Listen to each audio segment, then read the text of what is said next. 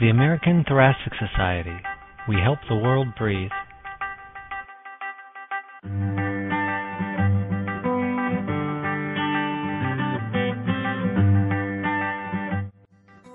This is Jacob Iasha Sznajder, editor of the American Journal of Respiratory and Critical Care Medicine, welcoming you to the American Thoracic Society's podcast. I would like to introduce Dr. Benjamin Singer, the Chief Medical Resident in the Department of Medicine at Northwestern University's Feinberg School of Medicine.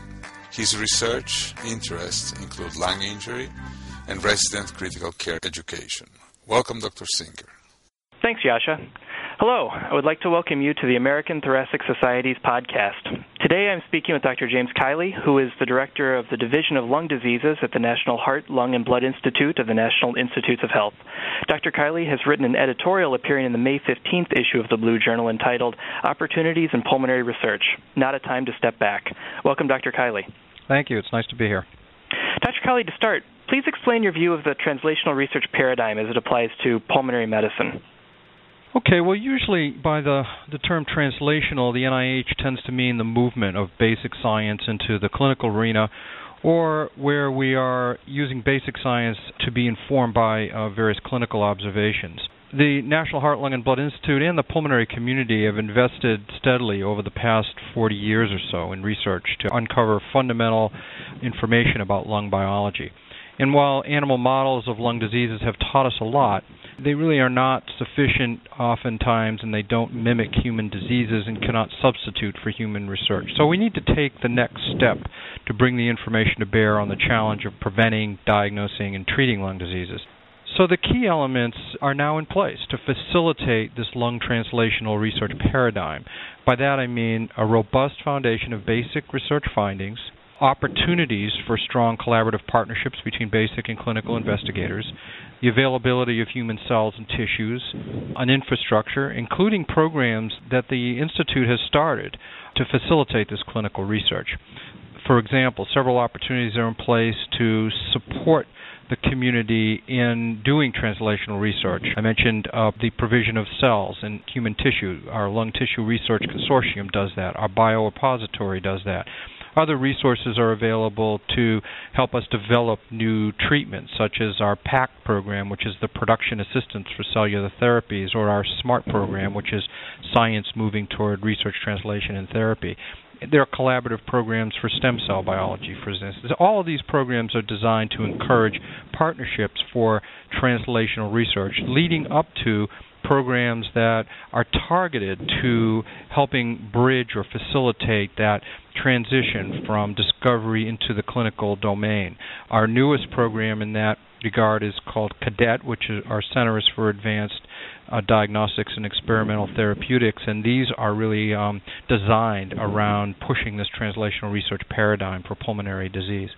So, translational research is a process that involves many people in order to make progress in moving from discovery to application to practice. We need the help of clinicians and patients and investigators right across the spectrum if that's going to be successful. NHLBI sponsors a lot of programs to facilitate that movement of new treatments along a path to development, starting with discovery and basic information all the way to clinical trials. But translation goes in many directions. But for us, we see it as a continuum of discovery into the clinical domain and a process that involves many stakeholders to really make the whole thing work. Then moving from uh, those broad concepts to a, specific example, uh, you, you talk about lymphangioleiomyomatosis in your editorial, which is a, a, rare disease. How can we apply those concepts that brought such success in the LAM story to more common respiratory diseases like COPD? Well, there are several lessons I think we've learned in finding a treatment, in this case, uh, rapamycin for LAM, that stabilizes lung function in LAM patients that might apply to these more common diseases like asthma and COPD. First of all, in the LAM story, it was critical early on that patient interest organizations had made a very strong commitment to partner with basic and clinical investigators and the National Institutes of Health, particularly the National Heart, Lung, and Blood Institute, to accelerate research. The patient organizations expressed a very strong desire to find better treatments. They were very successful in raising funds. They indeed helped support research studies. They worked with ATS, they worked with NIH uh, to understand the research process. They engaged investigators. They established high quality annual research meetings to bring together the basic scientists with the clinicians and the patients probably as important, the patients were very well informed and highly motivated to provide biological samples, and they were committed to participate in research, both observational studies and later clinical trials. So the patient organizations representing the common lung diseases could do a lot more along these lines. Secondly, the discovery of a defective gene helped attract basic scientists to investigate the underlying mechanisms and search the gene pathways for treatment targets. This was done in a focused effort with clinical and basic investigators, again, working with patients together towards this common goal of better treatments. And then the exchange of information and the formation of collaborations and a sense of urgency were all aided by the annual meetings that were held. Investigators had access to human tissue and they were able to use or quickly develop informative model organisms in Drosophila mouse, rat, all of which provided valuable data that aided to the quick translation of the initial findings. And then finally, the drug itself, uh, rapamycin, was already approved by the FDA for other uses. This allowed the clinical studies in humans to start almost immediately once the proof of principle had been established in the animal models. So, other currently approved drugs may have as yet undiscovered uses. It may also apply to more common diseases such as asthma and COPD. And so, I think there are a number of lessons that really we learned from the rapid movement of a disease that was practically unrecognized 15 years ago to where we have a treatment now that may actually stabilize lung function. And as a, a, pulmonary research community, what can we do to uh, foster patient interest groups uh, and further their efforts? Well, I think the important thing there is awareness. Uh, we need to be absolutely certain that the patient groups have clear, definable, uh, achievable goals that they're articulated, that they uh, work together in unison, not in a competitive environment. And again, harness the energy, the enthusiasm, the drive to work along this spectrum from discovery to clinical application to helping bring results to the patients. I don't think that we can look at every disease that exists, and certainly not in the respiratory area, like LAM, that you know we're going to have enormous strides forward and immediate results. I mean, this is a process that goes on for a while that I think we we need to you know uh, cultivate, uh, but the ingredients are all there, and I think we need to continue to have messages that all can subscribe to and hopefully carry forward because it is going to be this interaction of researchers uh, basic and clinical scientists, along with the physician community, the practicing community, the patient groups, the funding organizations, and the public at large that is going to need to all uh, rally around the concept that we can do more and we can find treatments for rare diseases as well as the common diseases.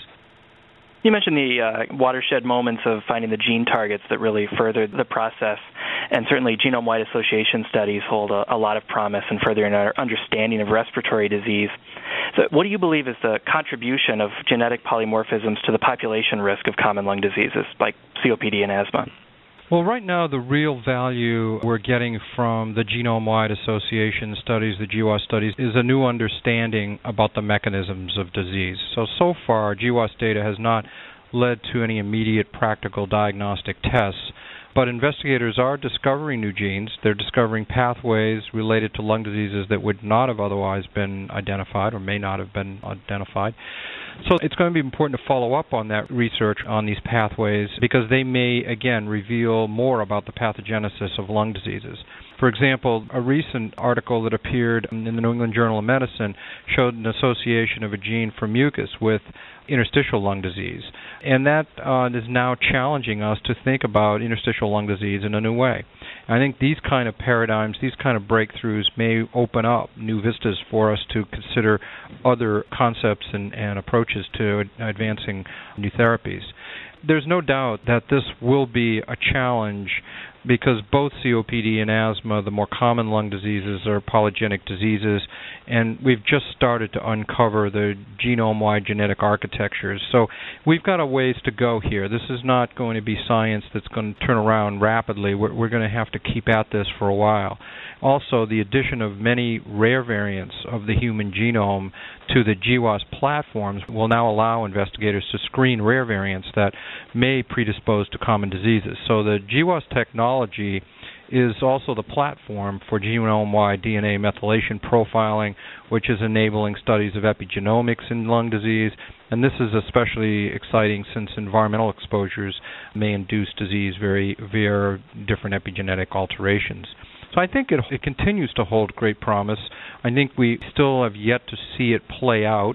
It has not reached the practitioner, it has not reached the clinic.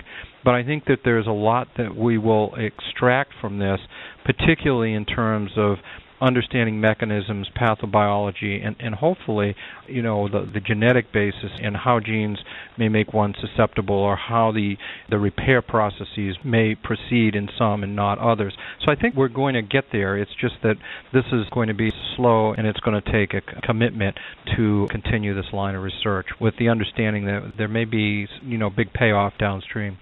Do you see a role in the coming decades for genomics or next generation sequencing as a tool to be used in the pulmonary clinic? Well, I think the answer is probably, because next generation sequencing is the first technology that enables us to discover any gene related mutation in the human genome without being limited to predefined candidate genes or pre-selected single nucleotide polymorphism. This so this is truly an unbiased platform for discovery, and it has the real potential to allow reclassification of persons or people at various levels of risk by genetic risk thresholds. So there is a tremendous opportunity here that this next generation sequencing potentially could aid as a new clinical diagnostic tools, and it's already being used for some of the monogenic diseases. So we can expect there to be some continued movement in the pulmonary uh, clinics, uh, maybe even around the area of newborn screening. And I think the other important element around next gen sequencing is that the concept that, that we can use this to study common lung diseases. So we're currently supporting a large scale exome sequencing project that includes sequencing of more than 1,500 DNA samples from multiple lung diseases, so asthma, COPD, cystic fibrosis. And the cost of exome sequencing is coming down significantly. We're probably at around $1,000 a sample right now. So this technology also provides us an opportunity to sequence messenger RNA, microRNA, and other non-coding RNAs in human cells. So it has the potential to really bring us a lot of tools to not only advance studying the basic biology, but also with the hope and expectation that somewhere in the not too distant future that we will use some of this information uh, in the pulmonary clinic as a tool that can be informative in terms of either screening, diagnostics, or the one that most people are optimistic about is targeted, personalized therapy. And if we can uh, apply a lot of these approaches, we may get there. And are we headed toward a, a, future of personalized lung medicine where therapies really are targeted toward uh, specific susceptibilities or what we know about genetics of an individual patient? Well, I think the answer to that is that's the goal. I think that's one goal that the NIH has subscribed to, that there's been some enthusiasm around that. I think that the GWAS and next generation sequencing can generate a tremendous amount of information related to human health, both the common and, and rare, as well as common and rare diseases. And I think these approaches are, are beginning to again reveal genetic risk factors for disease, the gene-gene and gene-environment interactions, potential diagnostic markers, you know, pathways, networks, uh, and and truly novel drug targets. Now, how these technologies may be applied in clinical practice is not yet there, and I don't think we've seen it in, t- in too many areas that we can point to success. But it's clear that that translation of discoveries based on these technologies going to the clinic can take place, and it can take place relatively quickly but you know, despite all the successes with GWAS in identifying common genetic variants associated with lung disease, the identified common genetic variants still only account for a small portion of the heritability of inherited disease variation. So, you know, we still, you know, this is a, pu- a puzzle that we're still trying to put together. It, we have a lot of missing pieces still. And we know that there's a few causal variants. They have been identified and so we can move from a platform of some discovery. And, and the idea then now is to see if we can examine the potential contribution of rare genetic variants to lung diseases. So this requires you know initial use of sequencing technologies again. I think rapid advancements in next generation technologies are enabling detection of these rare variants and, and they may play an important role in the complex lung disease etiology so over the next few years, I would expect that this next generation sequencing technologies will kind of reshape a bit our understanding of many human lung diseases. They hopefully will guide researchers to develop new diagnostic tools, accelerate discovery of new genes and novel drugs, that may target critical genes that are in the causal pathway towards development of lung diseases. So that's the promise. That's the that's kind of the paradigm that I think we're all outlining as a, potential vision or direction.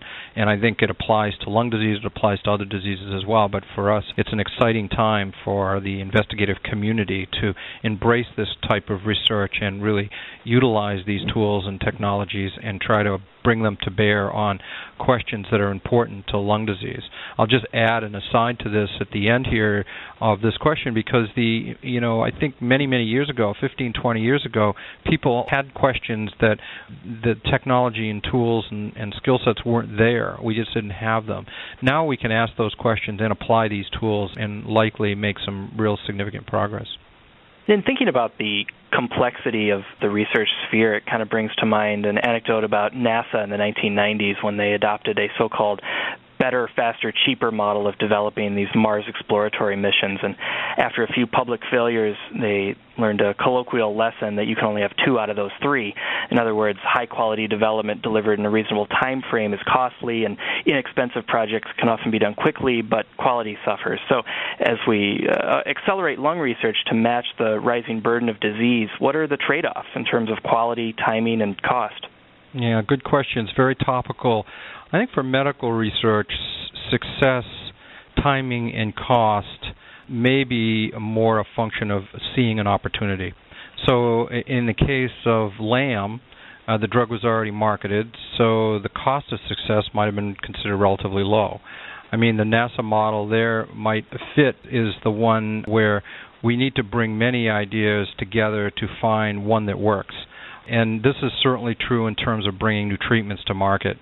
So if you look at it as a funnel, I think opening that funnel as large as it can be on the one side to get that one or two really exciting, viable ideas is important. And I, I think that's why NIH uses a lot of its research dollars for investigator initiated research. In fact, in the Heart, Lung, and Blood Institute, 75 to 80 percent of our extramural dollars go to investigator initiated research so that we can keep that open end of the funnel as large as, as, as it can be. But clearly, I think we have to be cautious. We can't trade off much to if we're if our goal is to advance new therapies and find cures. I just mentioned that uh, one approach that has been uh, discussed in, in, a number of uh, venues is uh, can we develop uh, more simple, pragmatic clinical trials? For example, subphenotype stratified clinical trials that include treatment response analyses, smaller scale studies to demonstrate proof of concept or feasibility all these may save time, they may speed up the process, and they may save dollars. Another is to really leverage the technologies and resources supported by NIH and the Heart, Lung, and Blood Institute to reduce the costs and time. So I think the NASA model of faster, better, cheaper is clearly one that we would all love to emulate, but I think we have to be cautious in how much uh, we trade one for another and how good a job the, the research community can do at designing trials in the most cost effective way in a pragmatic and practical manner that applies to maybe a broader segment of the population. I think we're clearly going to be uh, looking at, at ways to do that because uh, with limited resources, you're, you're not going to be able to do quite as many, and, and so therefore those bigger studies that are going to be more definitive studies are going to be ones that that are going to need you know a, a little bit of a different paradigm than than one that's been used heretofore. And as we try to open up the, the funnel, as it were, it kind of brings to mind this idea of uh, innovation and, and significance and how those things can kind of be at odds at times in biomedical research. How, how can we best promote innovation while remaining focused on high yield and pertinent research questions? Well, for this one, we rely heavily on the pulmonary community that, that we serve. Uh, I think we need investigators to be current we need them to be pushing on the edges of the scientific boundaries. As important to all this in terms of the process, we need the investigators who serve as reviewers for the NIH to uh, understand and encourage risk taking and, and recognize new paradigms. I think as the funding climate becomes more difficult and complex, the community is often less willing to take risks, and that I think will impede innovation. And so I think it's important that we try not to lose that balance and at the same time continue to strive for some proportion of our research portfolio and the ideas that come into the NIH for funding in the high risk, potentially high yield category. Some of the recent initiatives that the National Heart, Lung, and Blood Institute has done, I think, are, are trying to push that concept a bit. I'll just point to one, which is our new Centers for Advanced Diagnostics and Experimental Therapeutics. We call this one CADET, and that enables some some of that high risk research. And built into that program is an understanding that there may be failures and those failures are inherent to this process. I think that we can't push the envelope of novel drug discovery or new targets or how do we push um, you know ways in which we can identify uh, pathways that may be druggable without you know uh, taking some risk and at the same time maybe not having as many successes as, as we like. However, I think the way in which we've approached that balance between innovation and significance is um, in a very strategic manner so that we're careful not to take excess risks or unjustifiable risks. I think we have to have some reasonable expectation that, that we can get something from it and in a some, somewhat of a defined period of time. But I think that there's room for this, and I don't think we should just close the door and just assume that everything has to be very safe, you know, modestly incremental kinds of research in the years ahead. I think we, we've got to be bold, and I think we've got to have ideas, and, and we've got to be able to pursue some of those ideas with, with some of the funding mechanisms that we have available to us today. In your editorial, you mentioned the development of surrogate outcome measures that can correlate therapy to clinical outcomes. What are the advantages of studying surrogate endpoints over hard endpoints like morbidity and mortality?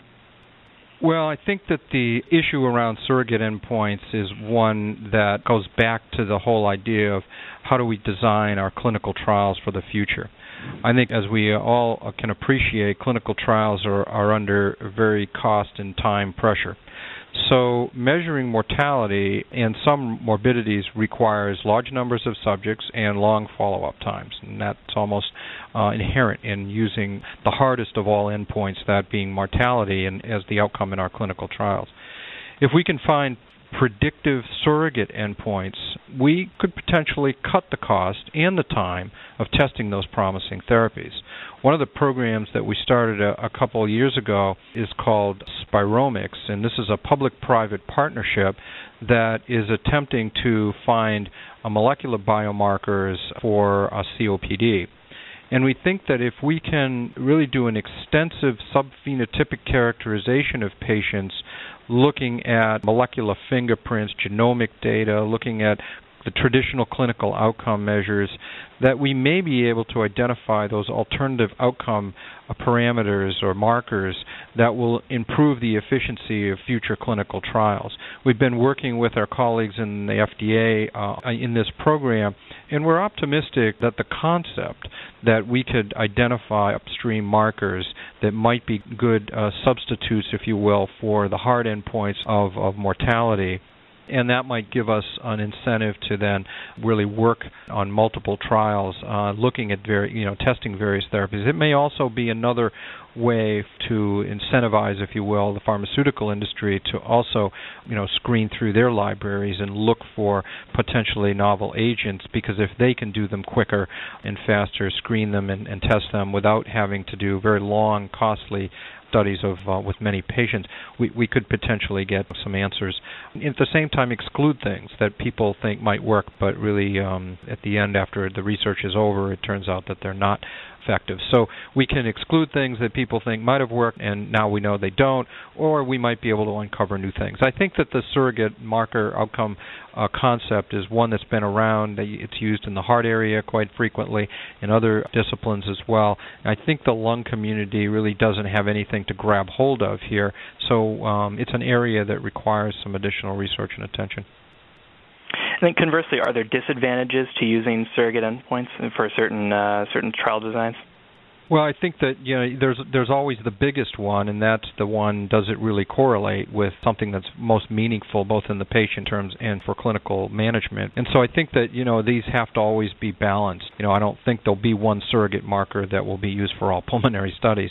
I think that they're going to it'll be tailored more than likely to what disease are we looking at, what what the population is, and and you know a little bit of you know what's what's the intervention. As we've been discussing, improving health is the ultimate goal of, of the entire translational research paradigm. And kind of at the, the far end of the paradigm, where do you see public policy efforts, for example, regarding uh, smoking cessation? Well, from a, a public health point of view, our highest goal is always prevention and public health programs on healthy lifestyles. They'll continue to play uh, a very important central critical role. Knowing about a disease is clearly one of the first steps in preventing it. So we have a number of programs out there that we've launched over the years to raise awareness about diseases, to bring to the public a an appreciation of what the diseases are, the magnitude of the problem. We've done programs that allow us to provide guidelines for the practicing communities so that they can manage the patients with these diseases. The more recent one we did underway now is our uh, Learn More, Breathe Better campaign. This is one to raise awareness about uh, COPD and in fact, uh, the program's only been in place for about three or four years or so now. But indeed, we're starting to see awareness for COPD increasing. And this is probably not just the result of the campaign, but a collaborative, collective effort from lots of stakeholders to push this, this concept of, of increasing awareness to one of the leading causes of death in this country. I think that's an important concept, I think, as we try to, to push translational research because we do have to align that to public policy efforts. I think the drivers of public policy and, and policy change will always be the evidence that something works and can be applied to a broad population. I think that's one of the um, real success stories from the smoking cessation efforts over the years. Smoking cessation policies really have been very successful as a result of a very solid evidence base of the negative health effects of, of smoking. And so I think that we probably uh, seeing a movement a little bit um, in the direction of secondhand smoke, maybe indoor air pollution, that also may lead to some policy changes. But it's that translational research, it's that mounting evidence, it's that movement of the science from discovery to application to implementation that I think will drive the policy. Another good example where the translational research could perhaps really influence public policy down the road is research that will reduce the health disparities for asthma, for example. If this research can determine sort of key elements of what works and not add a tremendous amount of cost to the healthcare system or the delivery of healthcare, I would see that as a, as another one that might shape public policy around what we can do to uh, close the gap in terms of health disparities. Do you have any uh, final thoughts regarding the editorial or regarding translational science as we move forward? Well, I think my parting uh, views would be what I uh, tried to emphasize at the end of the article, and, and that is that we have just enormous amount of tools opportunities, concepts, and technologies to draw from now. We have a very enthusiastic and uh, I think a very collaborative environment with the pulmonary community, and to me, bringing these together and bring the the talent that we have to the uh, various uh, questions that are really important, uh, I think are are really where uh, we need to go in in uh, in the future. And and I would say even though in in spite of the fact that there's a lot of negative climate right now about the funding and and you know the future you know uh, biomedical research, I think this is not a time to sort of just say, well, I'm going to step back and and and wait it out because I think we will miss a great opportunity to uh, to move forward. And I, I hope that the pulmonary community uh, embraces that concept because we will lose tremendous ground uh, if people sit on the sidelines and fail to continue to engage and continue to press that envelope and, and bring those new concepts forward. And and so we would want to see continued momentum, continued movement, continued enthusiasm, and and the best science always does get funded. So we hope that the pulmonary community continues to send us the the very best science that they can conduct and really embrace these technologies and apply them to important, significant public health problems.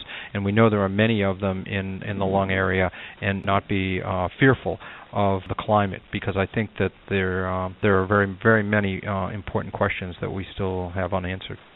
Dr. Kiley, thank you for speaking with me today. It's been a real pleasure. Thank you very much for having me, and and I hope that we'll have the opportunity to talk more in the future.